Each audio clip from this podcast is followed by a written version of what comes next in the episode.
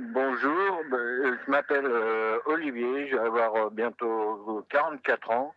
Je suis dehors, je préfère dire dehors parce que bon, le mot SDF, euh, j'aime pas trop. Je suis bénévole au Carillon La Cloche.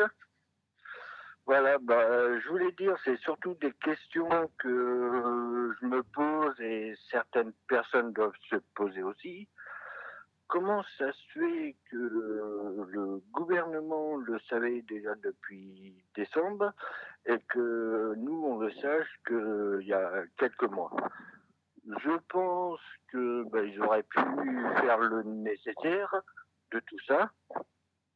Deuxième chose, euh, l'État a réquisitionné euh, des hôtels, mais quand on appelle le 115, on nous dit qu'il n'y a pas de place.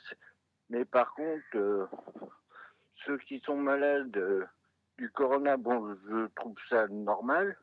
Eux, ils ont des places à l'hôtel. Mais ceux qui sont dehors, ils pensent un peu à nous. Et je trouve aussi l'autre autre chose, je trouve absurde que bah, les flics verbalisent les, SDF parce qu'on ne peut pas respecter euh, le confinement. On est, on est dehors euh, ou, ou nous euh, confiner, quoi.